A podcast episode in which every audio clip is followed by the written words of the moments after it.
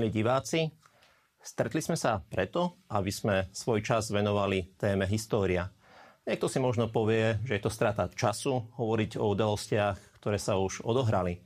Ale predsa len platí nami výrok, že história je učiteľkou života. Dnes by sme si niečo povedali práve o tomto výroku, zamysleli by sme sa nad tým a možno by sme dostali aj takú úlohu do života, či to naozaj platí, či vieme tú históriu podať aj generácii po nás, generácii mladšej, aby tú históriu nejakým spôsobom vnímala. V dnešnej relácii sa dotkneme jednej veľkej témy a to je jeden pohľad na čas, chronos, po grécky čas.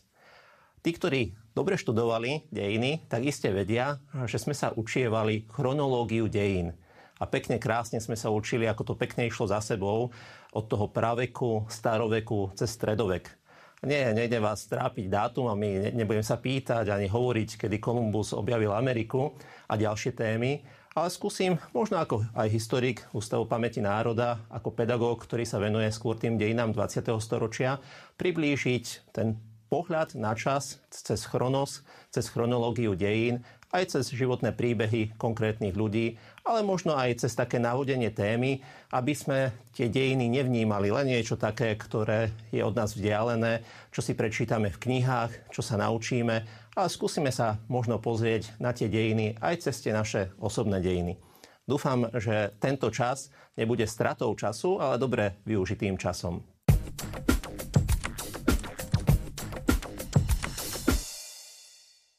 Tí skôr narodení možno čo to vedia ešte po latinsky. História je učiteľkou života, znie po latinsky história magistra. Magistra vita est. To slovo magister poznáme. Poznáme e, titul magister, mnohí ho dostávajú po skončení pedagogického smeru, ale aj iných smerov v pedagogike. Ja si pamätám môjho profesora latinčiny Banskej Bystrice, profesora prakticky profesorom ani nebol, bol magistrom, pána Alojza Čobeja. A niektorí ho poznáte z jeho rozhlasových hier, z niektorých jeho piesní. A on nám pekne vysvetľoval, aké sú živé tie latinské slova. Aj to slovo magister nám veľmi pekne vysvetlil, že je zložené z dvoch slov. Magis, čo znamená viac, a rovnako ter, to znamená ako trikrát viac. Niektorí študenti sú v tercii, tak iste to budú poznať. Čiže magister znamená trikrát viac. A učiteľ by mal mať trikrát viac vedomostí, rovnako trikrát viac skúseností ako jeho žiak a rovnako aj trikrát väčší plat. Isté, e, to asi už u nás až tak neplatí, ale to magister trikrát viac by sme si mohli možno aj takto zapamätať. História je magistrov učiteľkou života. Naozaj to tak platí? Vnímate to aj vy? Naozaj je, tá história učiteľkou života? Keď som hovoril medzi mladými ľuďmi, ale aj tými, čo sú skôr narodení, tak niektorí povedali, že áno, naozaj tá história nás mnohému učí, na mnohom sme sa poučili. Druhýkrát dieťa sa už nedotkne eh, toho horiaceho ohňa alebo nejakej takej platničky, dvojplatničky, tí starší možno si to pamätáte alebo spomínate, lebo už si dá pozor. A väčšinou naozaj eh, neurobíme dvakrát tú istú chybu. Ale keď sa pozrieme často na tie veľké dejiny, tak niekedy možno máme ten pocit, že tie dejiny sa opakujú, že tá história sa opakuje že nie vždy si volíme dobre, možno aj vo svojej práci, alebo rovnako aj v svojom živote, alebo aj naše deti alebo vnúčatá. Niekedy máme pocit, že opakujú, opakujú naše, vaše chyby, alebo nejaké aj naše dejinné chyby. Tu vidíme eh, na eh, tomto obrázku, že je napísané niečo viac aj o človeku, ktorý povedal tento výrok, že história je učiteľka života. Možno tí, ktorí sme chodili na základnú školu ešte počas komunistického režimu, tak vieme, že tam nebolo napísané, že človek sa narodil napríklad pred Kristom, ale sme to často písali, že je to pred našim letopočtom. To slovo Kristus tam nemohlo zaznieť. Vieme, že v medzinárodných jazykoch stále to je, že pred Kristom, lebo náš letopočet začína narodením Krista. Tá naša chronológia dejín, to naše chronos začína érou Krista. Mohamedáni majú odchod e, Mohameda z Meky do Mediny, kedy začínajú svoj letopočet. Opäť e, ľudia iných náboženstiev tiež vnímajú začiatok svojho letopočtu s iným dňom. Ale my vlastne, dá sa povedať, celá civilizácia vníma ten letopočet práve narodením Krista. A Cicero žil pred narodením Krista od toho roku 106 až po rok 46. Ale nejdeme až do tých dávnych dejín. Skúsme sa zamyslieť a pozrieť sa možno na tie naše také blízke dejiny. A ja by som vás možno tak poprosil, keď sa stretnete so svojimi blízkymi, skúste vo svojich albumoch, ktoré sú ešte tak odfotené pekne, nájsť nejakú starú fotografiu a skúsiť sa zamyslieť nad tým, čo je na tej starej fotografii. Tá stará fotografia niekedy vznikla, čiže má ten svoj čas, ten chronos svojho vzniklu. Ja ďakujem eh, rodine príbuzných eh, Františka Paňáka, že aj cez túto reláciu vás budem môcť prevádzať niektorými fotografiami práve zo života tejto osobnosti. Možno tí, ktorí dobre vidíte aj na televíznu obrazovku, tak si všimnete, čo je na tej fotografii, že je tam aj niečo napísané. Je tam napísané Moja rodina podzámok 1926. Čiže táto fotografia má skoro 100 rokov. Podzámok Vieme, že už nie je, je to ten Oravský podzámok, čiže tak, ako ho poznáme. Mnohí možno ste boli aj na hrade v Oravskom podzámku. A tá chalúbka, ktorá je v pozadí, tak tam si mnohí kupujete aj lístok, keď idete na tento krásny Oravský hrad.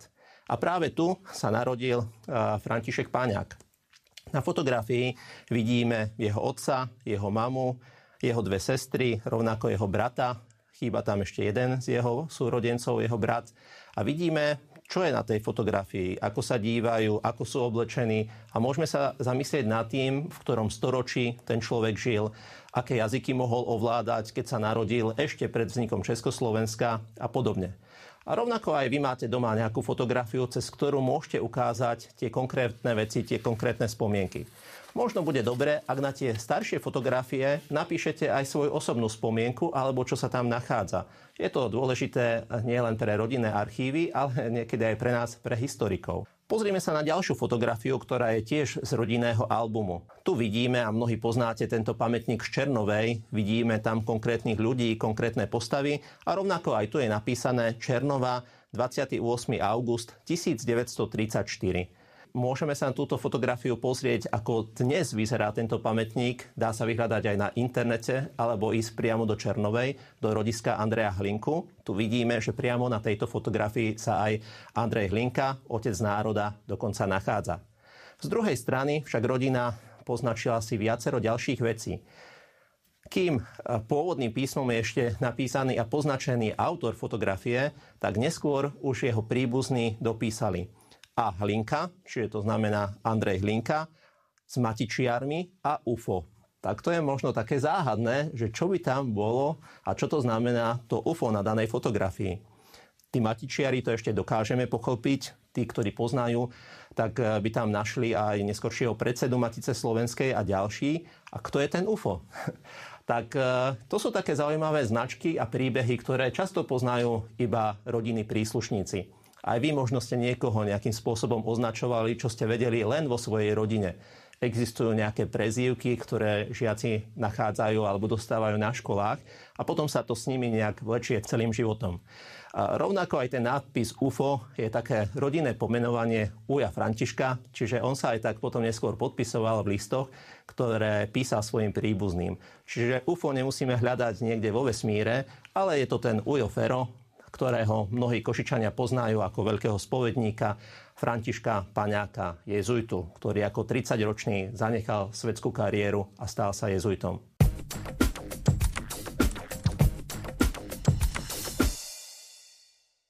Rodinné fotografie, rodinné príbehy, rodinné albumy ale aj rodinné nejaké kroniky. Dnes už tie naše diáre sú také, že ja neviem, čo my historici budeme robiť, keď budeme sa snažiť objavovať príbehy tých, ktorí dnes žijú dnešnú éru. Či budeme cez nejaké softvéry vyhľadávať, aký bol ten denný režim danej osobnosti, ale predsa len tie staré pamätné diáre sú povestné. Tu na tomto obrázku vidíme rok 1952, a vnímame, ako ten chronos, ten čas sa zapisoval. Nezačínal pondelkom, ale začínal nedeľou. Dokonca v tom kalendári aj v tých 50. rokoch bolo poznačené Najsvetejšia Trojica. Rovnako tam vnímame dátumy, rovnako vnímame dni, rovnako vnímame sviatky, ktoré tam boli, či už toho Božieho tela vo štvrtok 12. júna 1952, alebo aj v piatok 13. júna, že bolo svätého Antona Paduánskeho. Jeden krátky týždeň, jeden chronologický čas, ktorý ostal nevyplnený, ak by tam niekto niečo nenapísal. Ale k tomu sa dostaneme neskôr.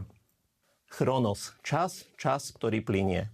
Môžeme ho vnímať na tých osobných dejinách, ale môžeme ho vnímať aj na tých veľkých našich štátnych alebo svetových dejinách. Dovolím si možno takú trošku ukážku, aby sme si to vedeli aj predstaviť. Táto udalosť nám pripomína Černovú, Černovskú tragédiu. Ak dnes si pozriete, eh, čo sa odohralo v roku 1907, ak si pozriete pamätné dni a štátne sviatky 20. storočia, tak začínajú práve pamätným dňom, ktorý sa týka Černovskej tragédie. Malá obec, ktorá v roku 1907 nemala ešte ani, mala okolo tisíc obyvateľov, tak tam sa odohrala veľká tragédia. Odohrala sa tragédia, ktorú opísal neskôr aj Andrej Hlinka vo svojich spomienkach keď hovorí, že v tom čase on bol v Čechách, tam hovoril o situácii počas e, Rakúsko-Uhorska, počas násilnej maďarizácie a jeho rodáci priniesli veľkú obeď, keď pod paľbou bajometov padli a vieme, že tam mnohí ľudia zahynuli, pretože nedovolili, aby niekto iný posvetil ich kostol ako Andrej Hlinka. Andrej Hlinka neskôr spomína, že zabudli sme na maďarské bajonety aj na maďarské žaláre ale na černovskú tragédiu, na martírstvo týchto Ščernovej nezabudneme nikdy. Vidíme, že jedna udalosť a často do tých našich chronologických dejín sa dostávajú udalosti, ktoré niečím končia, niektoré niečím začínajú. Niekedy áno, ale keď si zoberieme to 20. storočie a keď hovoríme o pamätných dňoch, tak máme tu Černovskú tragédiu, veľkú tragédiu roku 1907, rovnako potom neskôr tragické úmrtie Milana Rastislava Štefánika. Ale iste máme aj udalosti a pamätné dni, ktoré začínajú s rodom niečoho. Či už vznik Československa, rovnako aj začiatok Slovenského národného povstania a ďalšie udalosti. Pozrime sa ale ďalej. Rok 1938, ďalšia udalosť. Ak by sme sa dostali k téme historická geografia, tak by sme sa dívali na to, ako sa vlastne menila štruktúra štátu, ako sa menili hranice. A tu vlastne vidíme rok 1938, Rakúsko tam nevidíme, čiže je to už po tzv. Anšluse Rakúska a vidíme tú situáciu, ako sa ďalej posúvala, keď v septembri v roku 1938 došlo k tomu, že čas Československa sa stala súčasťou Tretej ríše Nemecka. Možno niektorí z vás e, videli film Kráľová reč. Aj tam sa hovorí o týchto udalostiach. Vtedy vieme, že v rámci mierového jednania, v rámci Mnichovskej konferencie sa riešila situácia postavenia nemeckej národnostnej menšiny aj v iných krajinách. A vtedy predstavitelia Francúzska a rovnako aj Veľkej Británie prichádzali domov s tým, že zachránili mier, lebo ustúpili Hitlerovi a tým, že Sudety budú súčasťou Nemecka, tak nedôjde ďalšej tragédii, ďalšej vojne. A vtedy Churchill, vtedy ešte nebol britským premiérom, povedal, že je to hamba za to, že sme niečo také dovolili, lebo veď sme sa zaviazali, že budeme chrániť hranice Československa, či už Francúzi, ale rovnako aj Briti, nemenosť hraníc po prvej svetovej vojne. A hovoril, a teraz budeme mať hambu, lebo sme nedodržali slovo, a rovnako budeme mať aj vojnu, lebo ten, ktorý nedodržiava dohody, bude pokračovať ďalej. Rok 1938 od Anšlusu až k začiatku druhej svetovej vojne. Ďalšia chronologická udalosť, ktorá sa stala. Ja si dovolím ocitovať e, z roku 1938 slova, ktoré napísal do chorvátskeho časopisu jeden jezuita. Na Slovensku ho poznáme ako profesor Kolakovič. Vtedy napísal, časy sú hlboké, nepokojné, sú tu u nás. A v chaotických časoch je predovšetkým potrebné nepodliehať dočasnej psychóze, ani veľkému nadšeniu, ani panike. Treba najmä zachovať pokoj a uvažovať. Už uvažovať nad niekoľkými desaťročiami spätne a rozmýšľať aspoň jedno desaťročie dopredu. Možno aj preto sme tu teraz a hovoríme o histórii, aby sme sa pozreli to, čo bolo pred nami a možno trošku, aby sme uvažovali aj dopredu. História aj toho najkračšieho obdobia je skvelou terapiou pre všetky možné psychózy. Po operetných Napoleonových prechádzkach prichádzajú osamelé zamyslenia na Svetej Helene. Po porazenom Belgicku prichádza obsadenie Porínia. Po Williamovom násilnickom prichádza Williamov útek. Po pošliapaných garanciách prichádza podpis najtragickejšej dohody.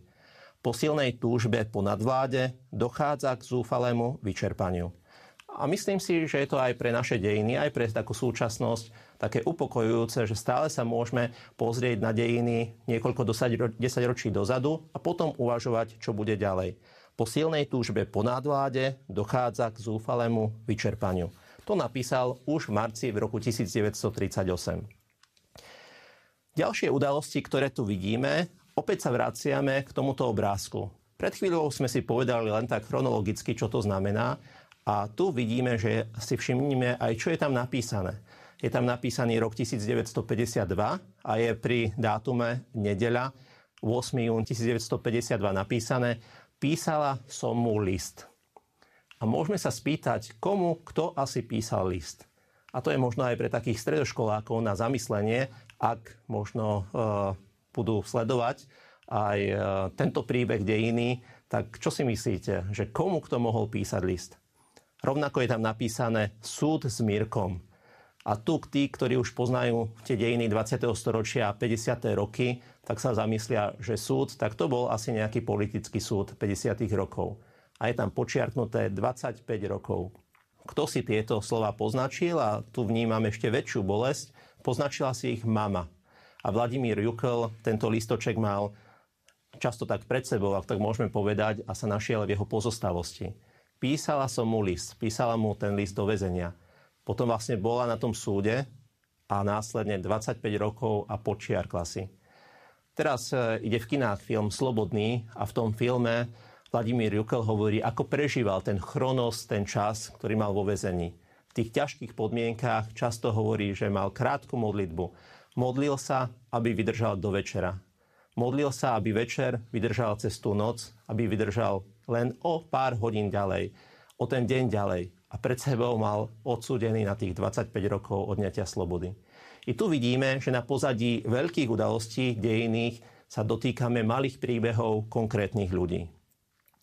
A pre nás, čo nám často tak hovorievajú, tí, ktorí sme narodení v ére, keď to bol prezident Gustav Husák, že sme deti Gustava Husáka alebo Husákové deti. My často vnímame, že predsa len sme deti slobody a sme deti skôr toho pontifikátu Jána Pavla II., ktorého sme zažili ako pápeža. Sme boli na svetových stretnutiach mládeže s týmto svetým otcom sme vnímali tie jeho slova, nebojte sa, nebojte sa otvoriť brány Kristovi, ale rovnako vnímame aj tú tragickú udalosť, ale našťastie aj nie až takú tragickú, ako to chcel komunistický režim. Dnes už vieme, že v pozadí atentátu na Jana Pavla II.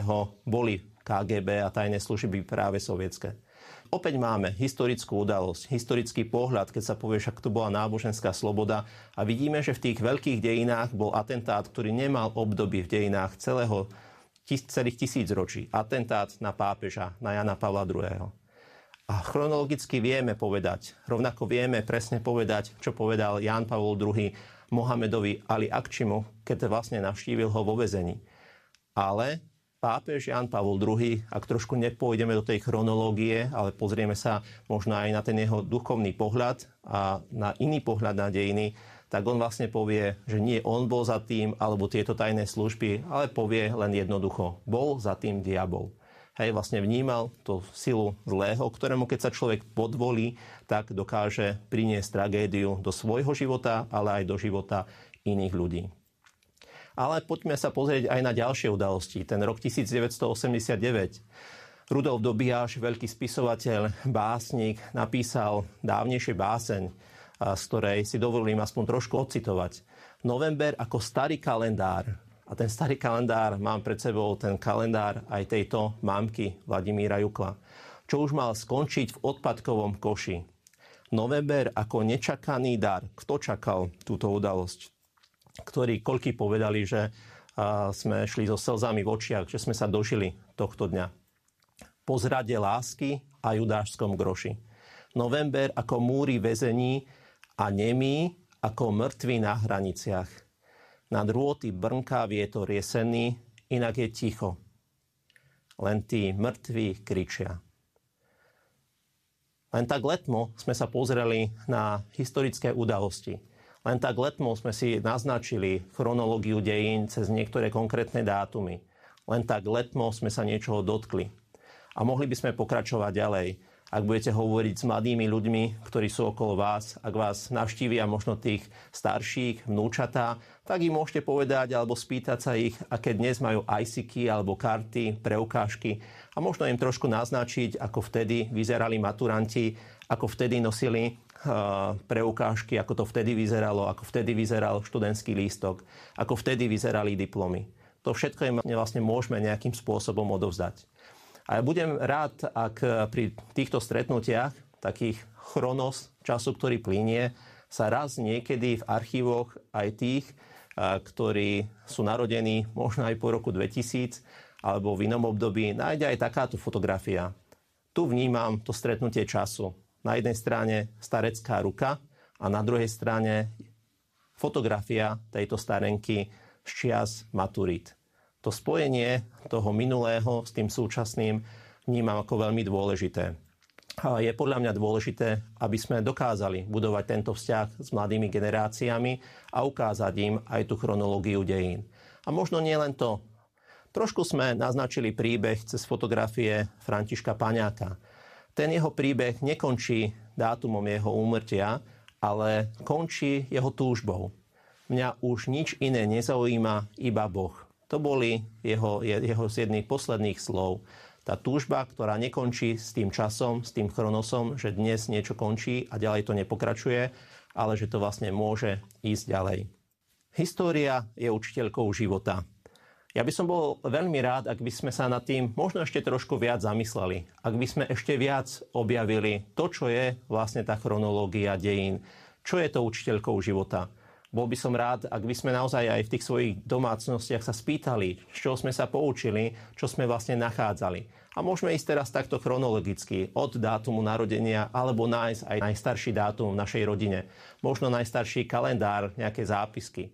Možno najstaršiu fotografiu a pri nej sa zastaviť a nad tým sa zamyslieť. Možno v kontexte minulosti, možno v kontexte súčasnosti, možno v kontexte objavovania toho, čo nás len čaká. Ale rovnako, keď e, som hovoril s mladými ľuďmi, tak často povedali, pri stretnutí so starými rodičmi sme často hovorili o chorobách, o tom, kto má aké lieky, aké tabletky. A zrazu, keď sme otvorili tému dejín, ak sme sa ich pýtali aj na udalosti, ako si pamätajú 70., 80. roky, prípadne 50. roky, zrazu ožili aj títo naši skôr narodení a objavovali poklady, ktoré stretli vo svojom živote, ako vnímali aj tie veľké udalosti a čo vlastne im dalo aj to štúdium, ako dokázali po latinsky odprezentovať celú báseň a podobne.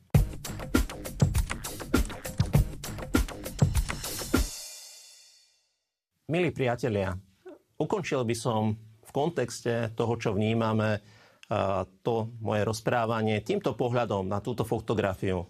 Pamätám si, ako som bol so svojou dcérou pri Pátrovi Aquinasovi. Moja dcéra mala vtedy 3 roky, Páter Aquinas mal vtedy 103 rokov. A keď som poslal rodinnému príbuznému pani Feldekovej túto fotografiu, tak okomentoval to Lubomír Feldek slovami, že aký rozdiel len 100 rokov medzi tou trojročnou mojou dcérou a Pátrom Aquinasom Gaburom. Chcel by som vás možno pozbudiť k tomu, aby tak ako tu máme na fotografii Pátra Františka Paňáka s týmto dieťaťom, s týmto farníkom, môžeme takto povedať, tak aby ste možno aj vo svojich príbehov dali priestor na takéto fotografie, na takéto stretnutia a objavili v nich niečo nečakané. Možno len ten čas, chronos, ktorý plinie, ale možno aj niečo viac. Milí priatelia, ďakujem za pozornosť a prajem vám pekné stretnutie s históriou. História je učiteľkou života, je na nás, ako sa od nej naučíme žiť. Ďakujem.